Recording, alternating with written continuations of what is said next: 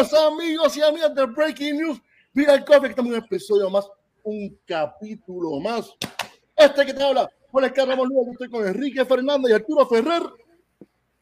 Ya le Saludos a todos. Le pusimos de nombre Having a Beer with Jim Cook. ¿Quién es Jim Cook?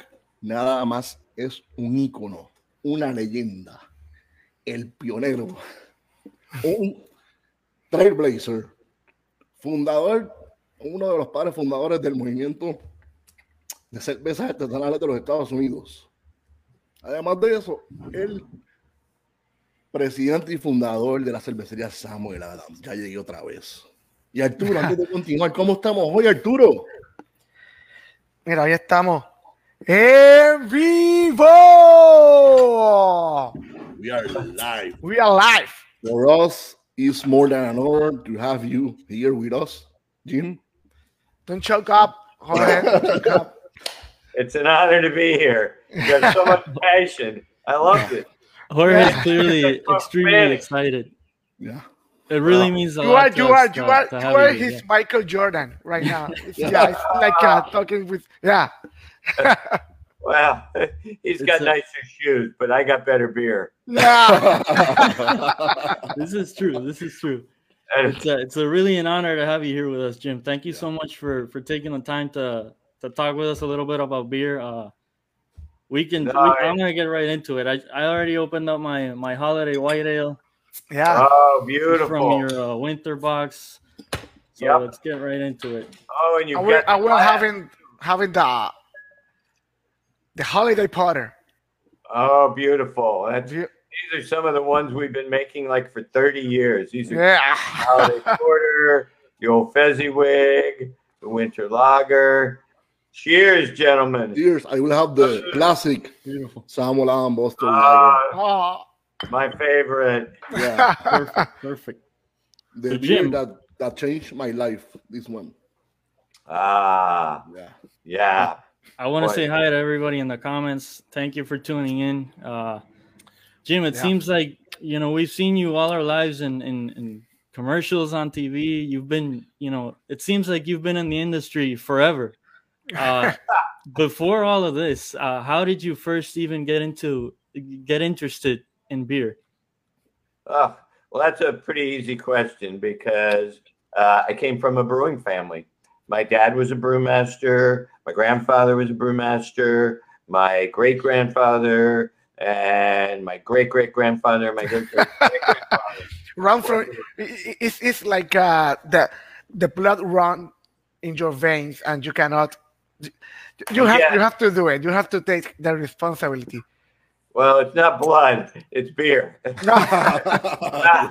You know, I'm about 0.05, so I'm legal. Uh, we do have beer in our blood. I, I, I'm the sixth oldest son in a row uh, to be a brewer, so that that was part of my background. My dad was a brewmaster um, when I was growing up, mainly for like little breweries, because uh, he got out of brewmaster school in 1948 Mhm. and the beer industry, you know, has gone through a bunch of evolutions. But in 1948, there were almost a thousand breweries in the United States. A lot of small local breweries.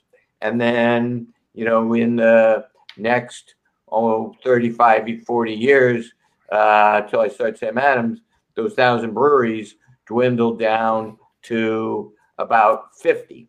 So 95% of the breweries in the United States went out of business.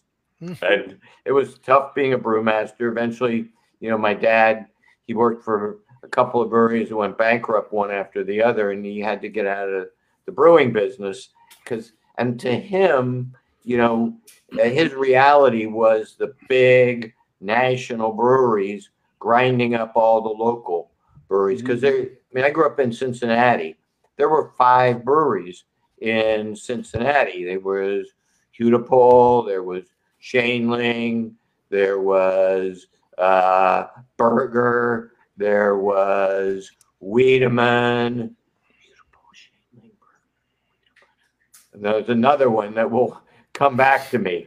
Okay. Uh, so after a few more sips, uh, they all went out of business, and everything became Bud Miller and Coors. Mhm. Yeah. And, uh, yeah, but I, I made my first, first homebrew with uh, my dad. Oh gosh, I think it was like five or ten years old. Uh, it wasn't even Wow. legal. So he got from a friend of his uh, and some hops, and we went to the grocery store and we brought uh, blue ribbon malt extract. Uh, and we made illegal beer, and that was great. Uh, there's one thing better than good beer it's illegal good beer.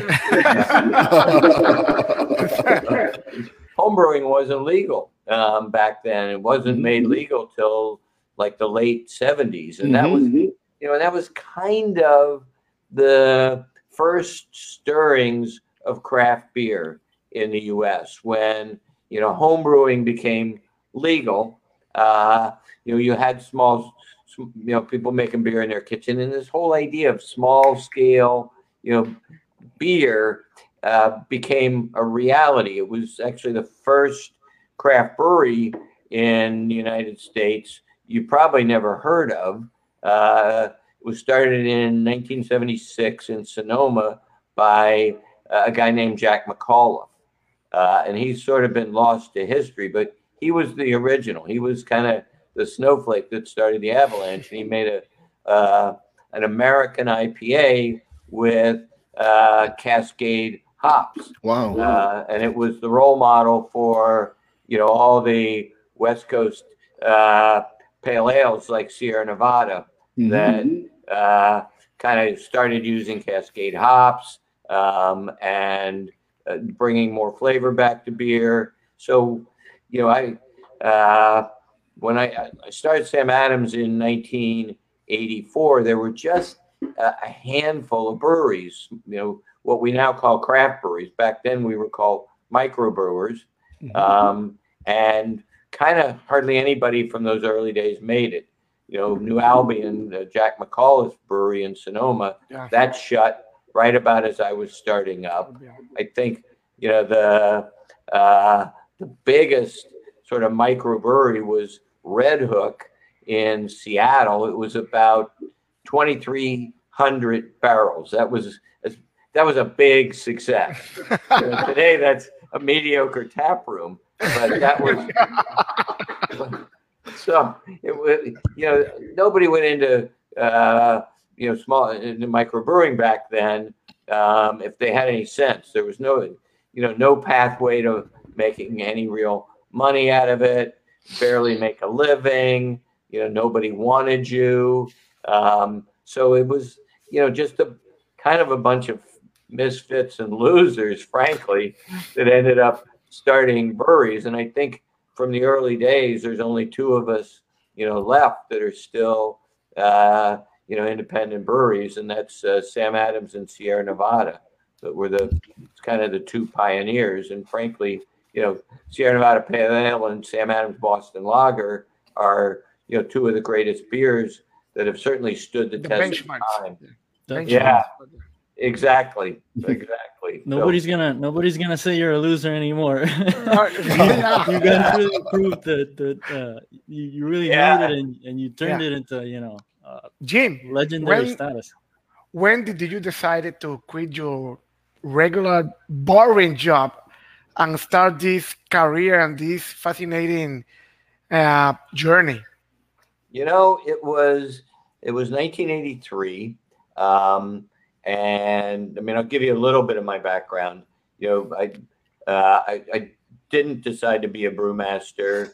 Um, my dad, you know, that was really never on the table, frankly, because the breweries were going out of business, and I didn't want to work for you know Bud or Miller or Coors. Those they have brewmasters, but they're really just kind of production supervisors. You know, they're they're not uh, craftsmen really. They're great brewers. They're technically competent.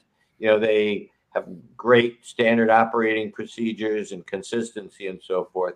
But that was not an inspiring job.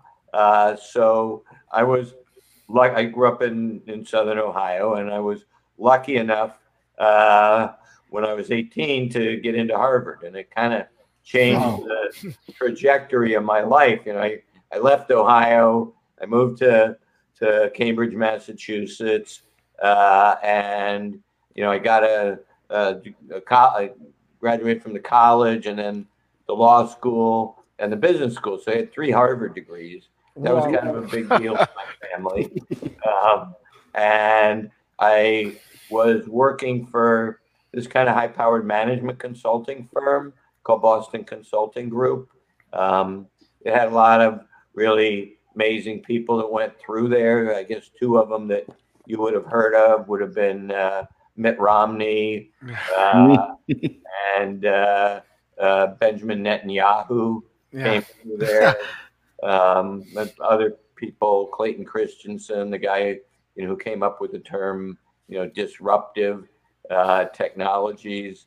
Um, so a lot of smart people. I worked there for seven years. Then I just I got to the point where I I didn't want to do it for the rest of my life, and I realized, well, heck, the rest of your life that starts tomorrow. So uh, I went in and I quit, uh, and I didn't know what I was going to do. Um, so, but I and I had like a year of sort of glide path because I had some clients that I had to finish the work for, and I thought about different things, a couple of different businesses, but I kept coming back to this idea of beer.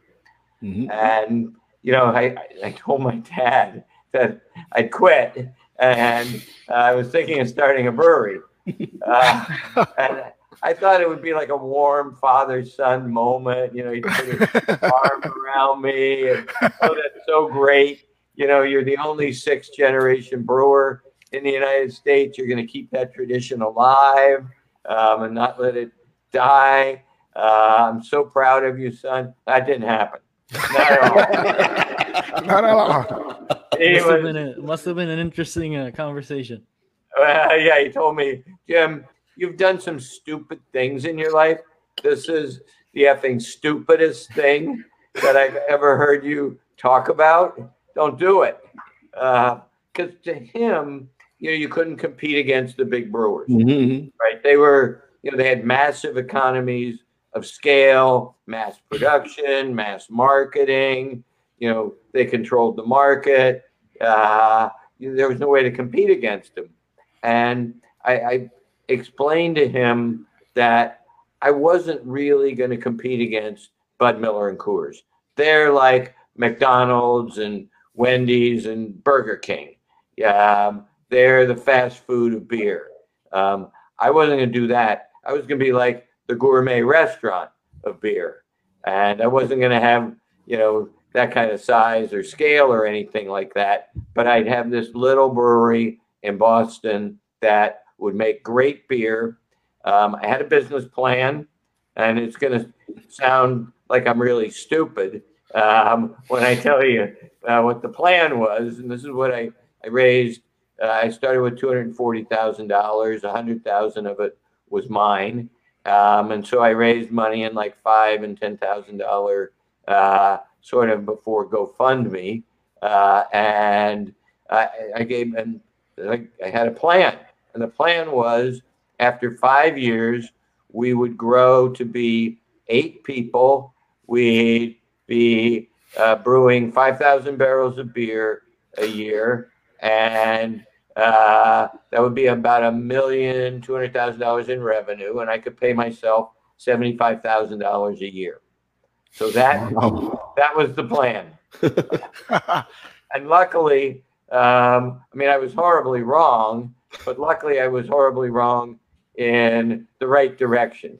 yeah. So Mhm. you know, it's 37 years later, and we're not 5,000 barrels. You know, I think someday we're going to get to 10 million. Wow.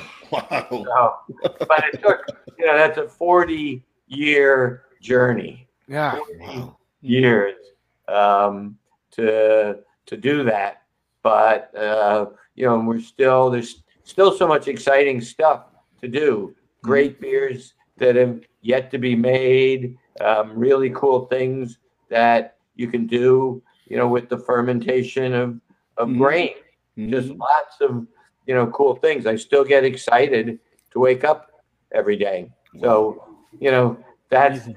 that's my journey. Uh, it happened all at once. It literally took almost 40 years. It- When I got this idea, it'll be uh, 38 years ago. Wow. Yeah. Jim, That's what is a the lot what beer, by the way. A lot. Oh yeah. Jim, what is the story behind the Samuel Adams name? Ah, well, okay. So, um, my father finally came around and that maybe, just maybe, this wasn't the stupidest thing I'd ever done. Maybe it was the second stupidest. So, um, and he thought going to Harvard might not be such a good idea, but uh, he was a little conservative. So um, he eventually said, "All right, you know, if you're going to do this, you better have a really good beer."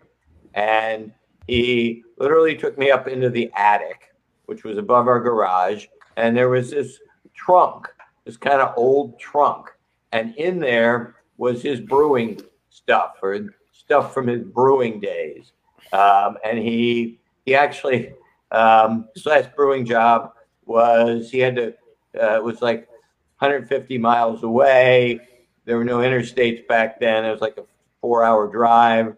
So he would go up there on Mondays and come back on Fridays. And he lived in a motel up there. And he loved cars. We had all these car magazines in that trunk, like Motor Trend and Road and Track. Um, and he under, but underneath them were his brewing materials, uh, his brewing notes, his course materials from Siebel Institute, which is still a brewing school Mhm. in Chicago. Uh, my dad graduated from Siebel in 1948, and my grandfather graduated from Siebel in 1908. Wow. Wow. Yeah, so he gave me these brewing materials of courses and so forth. So I studied those, and then he gave me a recipe, and it was the recipe from my great great grandfather's brewery in St. Louis. Um, he had been a fairly successful brewer from about the late 1850s, maybe 1856 or seven, um, for another almost 40 years. Uh, and he had a beer called Louis Koch Lager. And that's Sam Adams. I took that recipe, um, and you know, it was a great beer then. Uh, I mean, his brewery was three blocks away from uh, Anheuser-Busch, from Budweiser, three blocks away. Uh, and, you know, he survived competing with them because he had a great beer Mhm. and I took it. Um, and my father had made it in January of 1950 uh, at the Wooden Shoe Brewery in Minster, Ohio. Uh, the brewery was kind of failing, and as a last ditch effort, he thought, well, what if I make a really traditional, rich, flavorful beer when everybody's making something, you know, light, flavorless, bland? maybe somebody will drink this rich, flavorful beer. Well, the owner tasted it and told him, dump that. Nobody's going to drink that. It's got too much flavor. People want water with foam on the top. So that's what you should be making water with foam on it. And think he, Water with foam. Yep, and and then, you know that's kind of uh, you know compared to a Boston Lager, you look at a you know a Michelob Ultra or a Coors Light, or that's kind of what they are compared to a Sam Adams. It's a just a big difference there, and I decided, all right, that and it the beer is a very intricate beer to make.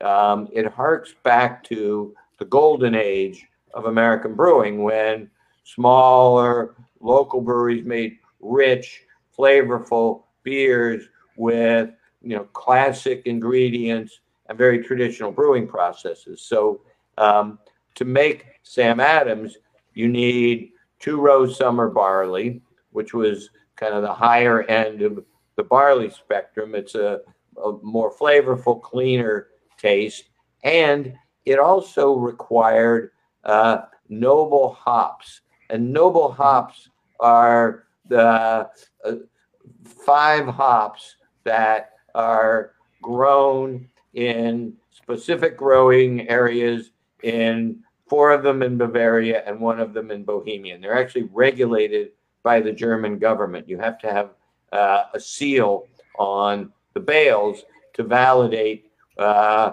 where it came from and the variety. So the two varieties in Boston Lager, um, one is Hallertau Mittelfrüh, which mm-hmm. is the Mittelfrüh hop grown in its original growing area um, where it was discovered, you know, 500, 1,000 years ago in the Hallertau region.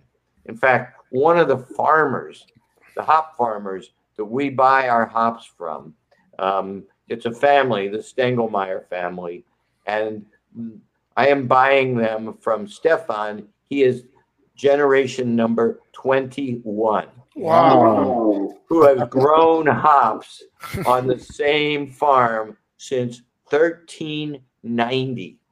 Wow. Imagine that. Crazy. I think but they know a little about hops. They do. Uh, I mean, they know every clod of earth, you know, every piece of dirt on that farm. That family has been growing the same crop on the same dirt for over 600 years. Um, so, very traditional hops.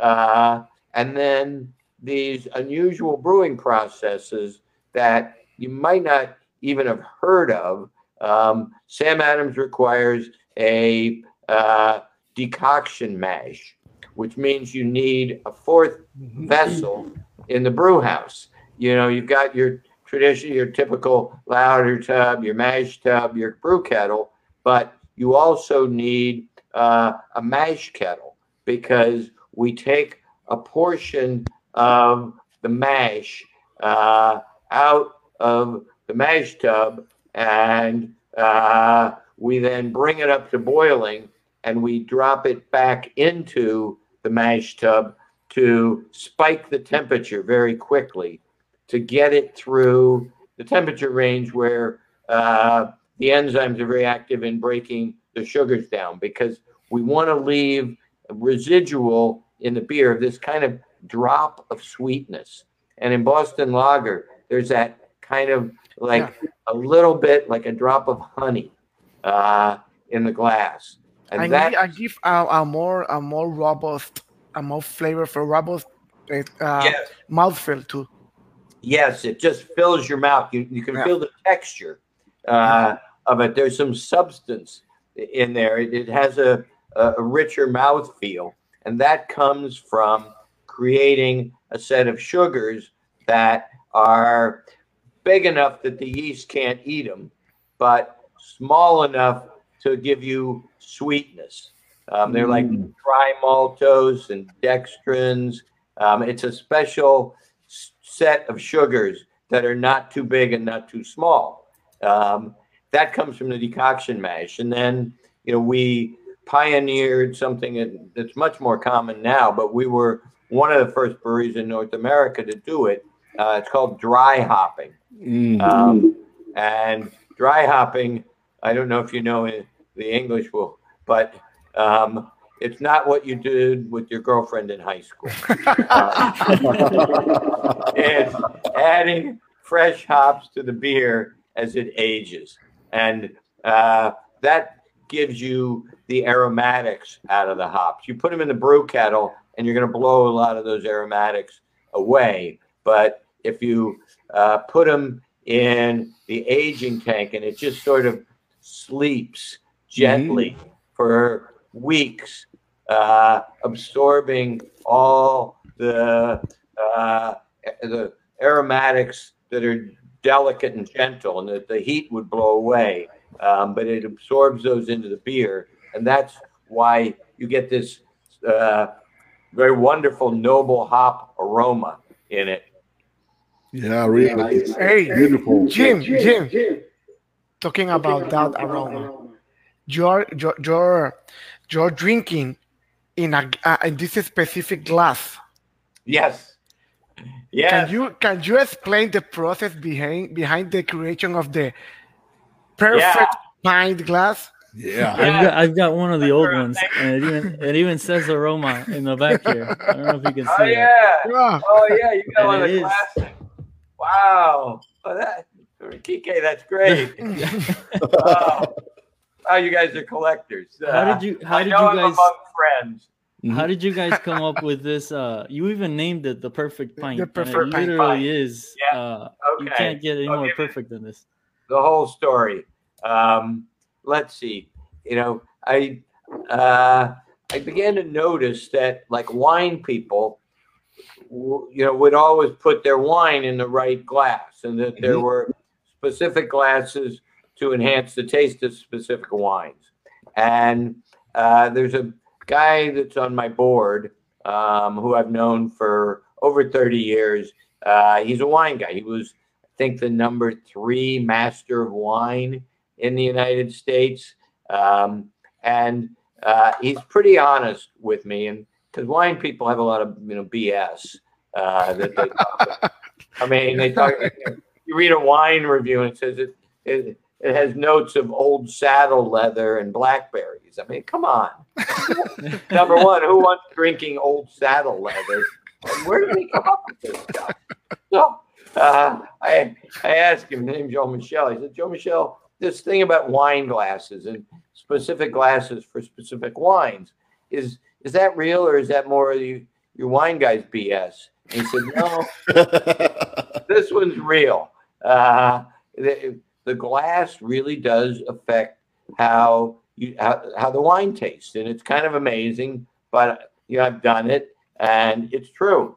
So, uh, so I said, well, if it's going to do that for wine, you know, it's the same physiology of taste and roughly the same kind of you know complexities of flavor. Uh, maybe beer is a little more complex because we've got more ingredients in it Mhm. um, but it's the same principles. So uh, that was, and I the the best wine glass maker, actually the people who pioneered the wine glasses that we know today. It's a company called Riedel, uh, small family company. They're in Austria. I reached out to them to see if they would help me because they're kind of the world's experts, and they weren't interested. Beer was just too low class for them. Oh. I know. Uh, well, there's a happy ending to the story, right? So uh, they weren't interested. They thought I was some kind of peasant. Um, so I was, you know, a brewer. I was in America. You know, who was I? So um, I uh, gathered a team, you know, in, in Boston where you know we've got uh, like you know, lots of universities, uh, lots of professors, and so forth. So I gathered a team of sensory scientists um, from various places, from uh, you know, uh, uh, well, from Tufts University that had a sensory science department, um, from a, a consulting firm, um, and then our brewers, uh, and we tasted uh, beer in like a hundred different glasses, and we picked out different characteristics. So, long story short, it took a year, but at the end of it, um, we came up with the perfect pint. And I'll go through the different attributes of the glass and what they do. I mean, if you feel it on the inside lip at the top, there's kind of a bump. Yep. Uh, Yeah. That's like we call that the turbulator. What that does is when you drip up and over that, kind of like a ski jump, Mm.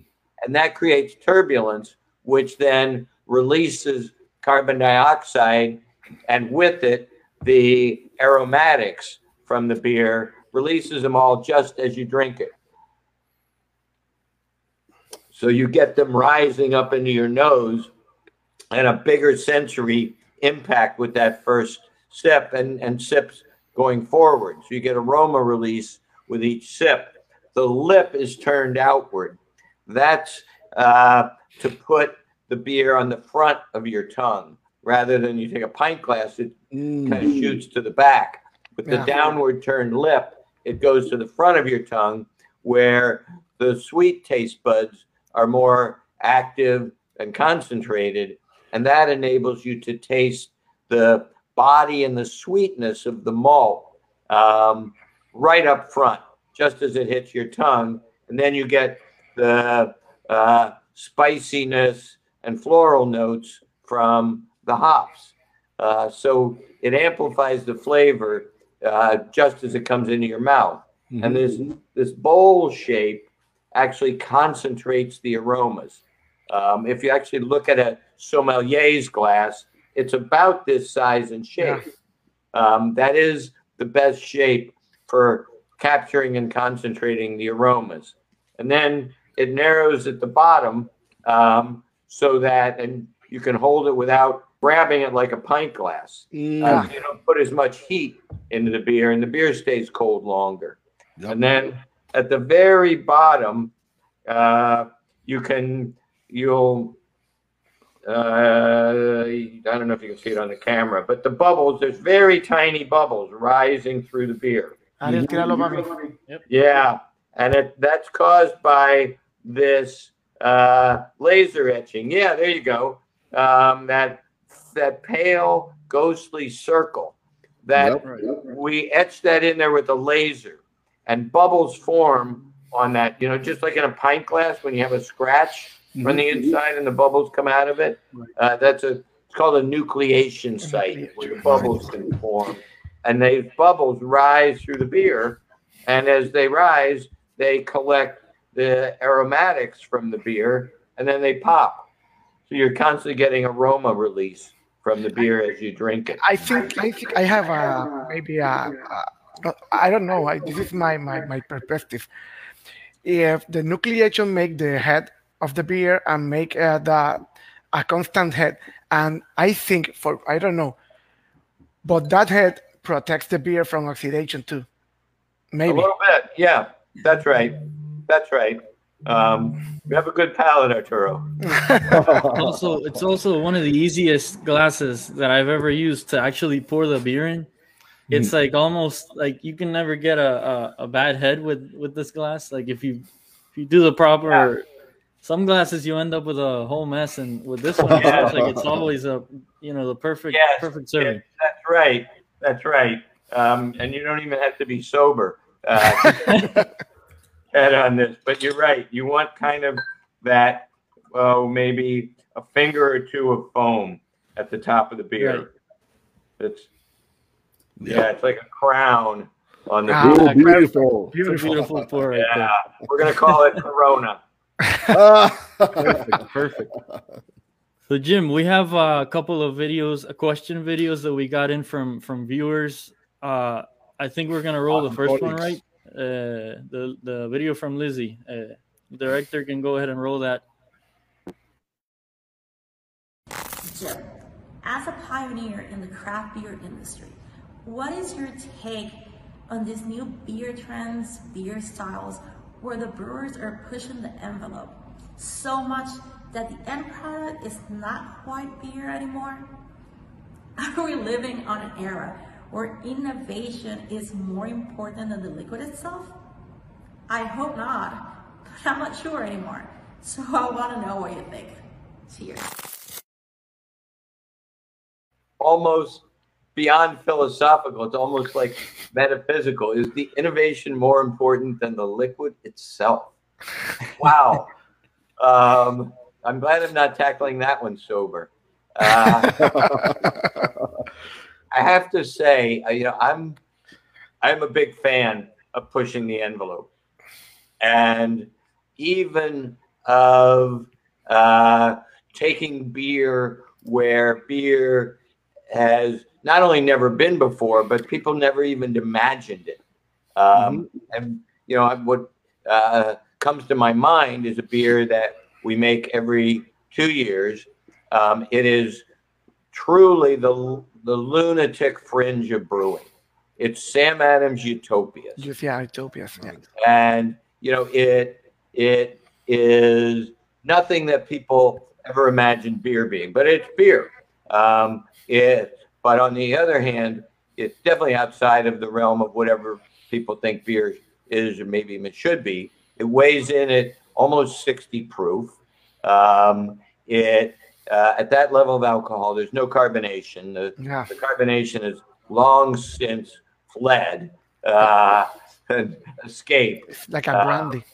Yeah, and it, exactly, it's somewhere in it's uh, in between like uh, a vintage port and a, a fine sherry uh, or an old cognac or another you know kind of brandy. Um, so is that beer? Well, yes, it is. It's made from water, yeast, malt, and hops. Um, but it's just made by a lunatic. Um, and you know, it's uh, to me, it's like the Starship Enterprise of beer. Yeah, I wanted to take beer where no beer had gone before, and I guess it's successful. People accept it. Um, we make uh, about twenty thousand bottles a year. Um, the first three thousand go to our employees, uh, and then like five hundred go to the distributors, and fifteen hundred to Really other nice. vendors. and we'll sell the fi- the other fifteen thousand of them for about two hundred and twenty-five dollars a bottle. We we have to ration it; it has to be allocated. So it's to me, you know, uh, but I you know I have to agree, Lizzie, with what you said. At the end of the day, the real question is not so much is this beer. The real question is is this delicious? Yeah. yeah. And if it's delicious, I don't care whether people think it's beer or not. I remember this one that you guys make. It was with, uh, I think it was champagne. It was Delphinium. Yes. Ooh, That- Yeah, the, yeah. bottle, the, the bottle was very, very elegant, very beautiful one, and and, and Super the sexy beer- bottle. yeah, Yeah, super we sexy. got that Like one. champagne, champagne. Oh, good. Yeah, yeah. You guys remembered that. That was yeah, yeah, that was a lot of fun for me.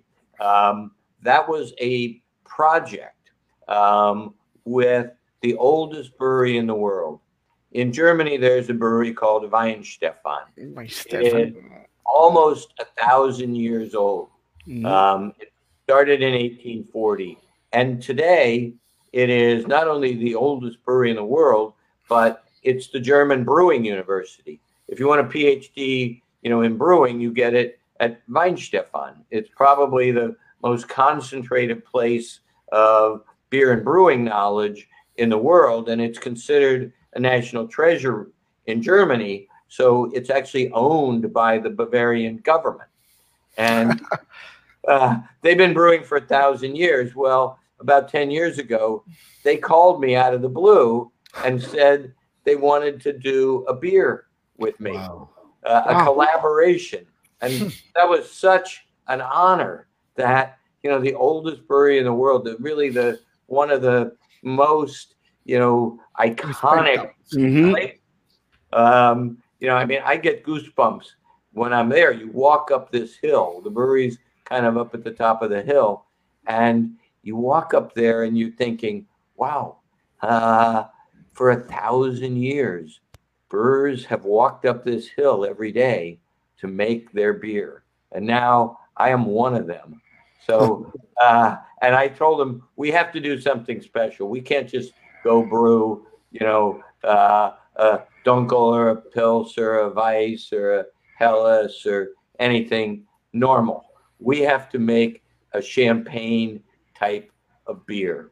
So that's what we did. That was Infinium, you know, and it has to be in a beautiful package and it has to taste like, you know, nothing that people have had before. We want some of those peach kind of uh, fruit notes that you get in a really great champagne. We actually riddled it um, like champagne is done. We, we made it in a, a champagne maker, uh, actually the oldest winery in the United States, Pleasant Valley Winery in New York State, um, which makes champagne.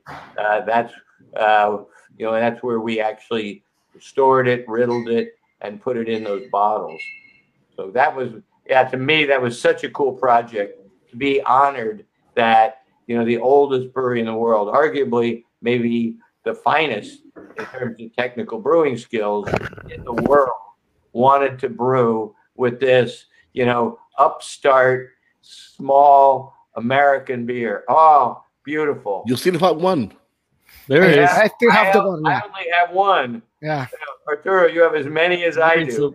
People, people can see what we're talking about. Awesome. Yeah, it's a champagne bottle. You know, it's got that bo- dished out bottom and a red top and a champagne cork on it. It's beautiful. And Yeah. the beer was great too. Yeah, Mm. I loved it.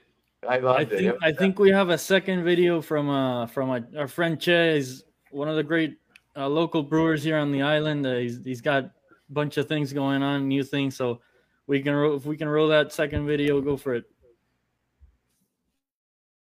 Hey, hi Jim. I am Jose Che from the Puerto Rico Beer Project. Uh, first of all, I wanted to to say thanks because really uh, your product, the Sam Adams Summer was a product that showed me that beer could be different from an American light lager, and I appreciate that. Uh, my questions for you are the following: How could you manage growth uh, without forgetting what made you grow and be successful, which was your passion for beer? And two, what is the current driving force for new product development at your company? Thank you for that. Um, let's see. Uh, you know, how do you keep growing and still have passion? I mean, I, I'm just lucky. I get. I mean, I get excited. I love beer, um, and I always remind myself, and you should think about it this way too, that there are great beers out there Mhm. that nobody's brewed yet. And wouldn't it be cool to be uh, the person that does that? I mean, because you have to remember, I mean, you know, beer didn't exist when God made rocks and trees and dirt and things like that. You know, it is a creation of the human mind and of the human, you know, passion and human heart that that's where beer came from. And uh, there is nothing to say that there aren't wonderful new beers that nobody's ever thought of yet. So uh, there's no reason to not get excited every day. There's so much more to be done in beer. So uh, you know, and you know, you can grow.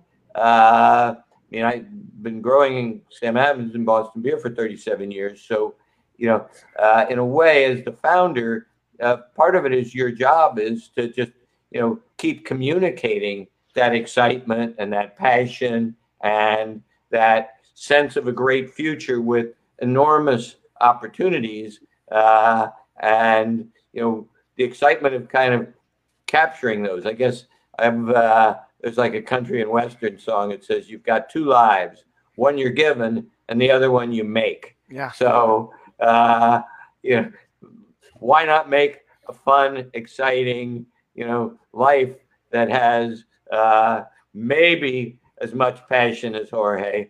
Uh, you know, I mean, you saw that guy. Uh, it's not his first show, and he's excited. Why Yeah. can't we all be excited like that? Definitely. you know and i guess that the second question was uh you know i i just uh i don't think that beer has any boundaries and i don't want people to tell me that i can't do something Mhm. and i don't want people to tell me well that's not beer um if you know it's uh made from uh grain of some sort and it got a little bit of hops and uh you know, you make it in the brewery. If I can make it in the brewery, I'm calling it beer. So uh, now I've, you know, I've made some really terrible things over the years. Uh, some were pretty good.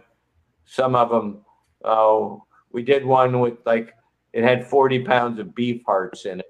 That wasn't so Ah. good. Oh, Sounds interesting. and we got in trouble with uh, the people for ethical treatment of animals. They were like, "Wait a minute, beer's supposed to be vegetarian. you can't put beef parts in your beer." And it's like, I didn't kill them. I mean, the chef showed up with his bag of beef parts. So, well, what am I gonna do with them? I put them in Bunch the brew kettle. Must have had a proper head on the beer, a bunch of protein in there. That's exactly right. Yeah. And Jim, there's some lipids, some fats from around the heart. Oh, for sure. That that that's Hey, that's definitely good, sounds you're a brewer. interesting. It was. I, I know you're a busy man, Jim, and we know we're running uh, short on time here, but I we really wanted to ask you, you know, for somebody who's who's just looking into getting into this industry, you know, nowadays, maybe a home brewer who wants to start up a brewery, what advice uh, is there something you would have done that, that you would have done would have done now differently or, or anything like that? Well, um, if I were talking to you know someone um, home brewer that was thinking of turning pro um, or just getting into this industry, I, I mean, I have to say it's totally different industry in some ways than when I started because there was you know there was no real prospects of a successful, viable business. You had to be a little crazy, um, but in some ways, it's kind of back to that because today there's like 9,000 breweries in the United States. So there's, you know, honestly, there's not going to be a next Sam Adams. It's just the world has changed too much. Um, you know, if I were starting today, uh, and this is maybe the ultimate irony of it, if I were starting today, my business plan of, you know, 5,000 barrels in five years would have been very practical. You know, it was, I thought it was realistic 37 years ago. Well, maybe it's back to being realistic. And, you know, the, uh, and what excited me about getting into brewing and helping start this whole craft beer industry was uh, my passion for beer, for brewing, um, for the brewer's art, and the wonderful things you know that human beings for 10,000 years have done with the fermentation of grain, uh, and and excitement for the next 10,000 years. And you know, this was not something that was going to make me a lot of money. Um, it was a big pay cut from you know my my job as a a, a management consultant. It was oh about a 70% pay cut, uh, but it was what I wanted to do, and it was what was going to make me happy. Yeah. And yeah, I guess at the end of the day, you know, if you have two paths and one of them is going to make you rich and the other is going to make you happy, I mean, which one do you take? The one that's going to make you happy. Because Yeah. you know, if you if you care more about being rich than being happy, you're a sociopath. yeah. So, um, and beer is a great thing. Um, It's something we all love, and the the community of craft brewers is also uh, a wonderful part of this industry. You know, we do compete with each other in some sense, but uh, at the end of the day, we're all trying to do the same thing to teach you know people about great beer, to give them great beer, to enrich their lives, and to satisfy our own passions in doing that.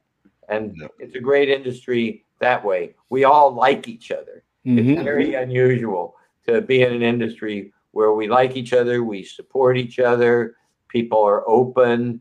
Um, they'll tell you, uh, you know, uh, things that will help you get going. You know, through our Brewing the American Dream program, we've funded dozens and dozens of small startup breweries. Some of them have done quite well by, you know, their own standards. So this is an industry where people like each other and help each other. Yeah. So, Jim, before we go, before we go, we have a special video for you. Oh, Señor director, tira el video. Mr. Jim Koch, Dr. Karen from the Weekly Beer. Cheers. Thank you for everything. Hi Jim, cheers from Puerto Rico. Merry Christmas and Happy New Year. Cheers. Hey Jim, pura vida from Costa Rica. Salud. Cheers. And Jim, thank you so much. Hi Jim and Ricky, I'm in Pamplona, Spain these days, and as you can see, your legacy can be found here too. Cheers. Cheers Jim. Thank you. Hi, Jim. This is Jerry from Ocean Lab. Just passing by to say thank you for your commitment and your dedication through all these years in the craft beer industry. So today I will toast for you, and I will say cheers.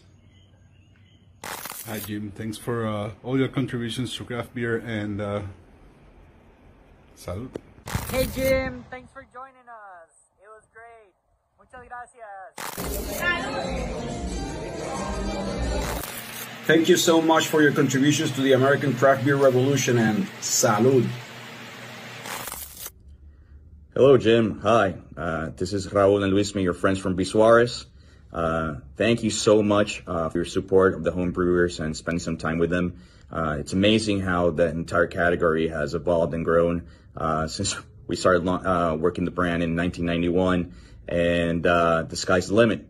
So thank you so much, and I hope you have a great holiday season. Talk to you later. Take care, Jim. Wow. wow. You guys are the best. That's the best demonstration that I've seen of, of, what I was saying about the community of brewers and how wonderful it is to be a part of it. I mean, who wouldn't want to be part of that group yeah. of yeah. really great, wonderful people? Yes. And that's the reminder from Bisuares, 31, it's 31 years now yeah. Uh, mm-hmm. in Puerto Rico.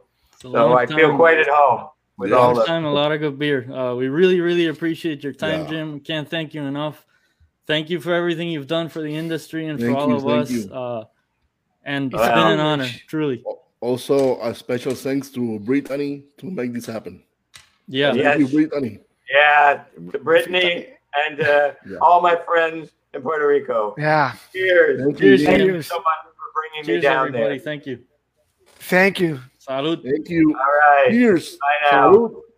Salud. Será hasta, será hasta la próxima. Aquí en Breaking News. Beer and coffee, como decía mi abuela. Salud y pesetas. Thank you, Jim. Woo! Woo! Yeah, awesome. Cheers.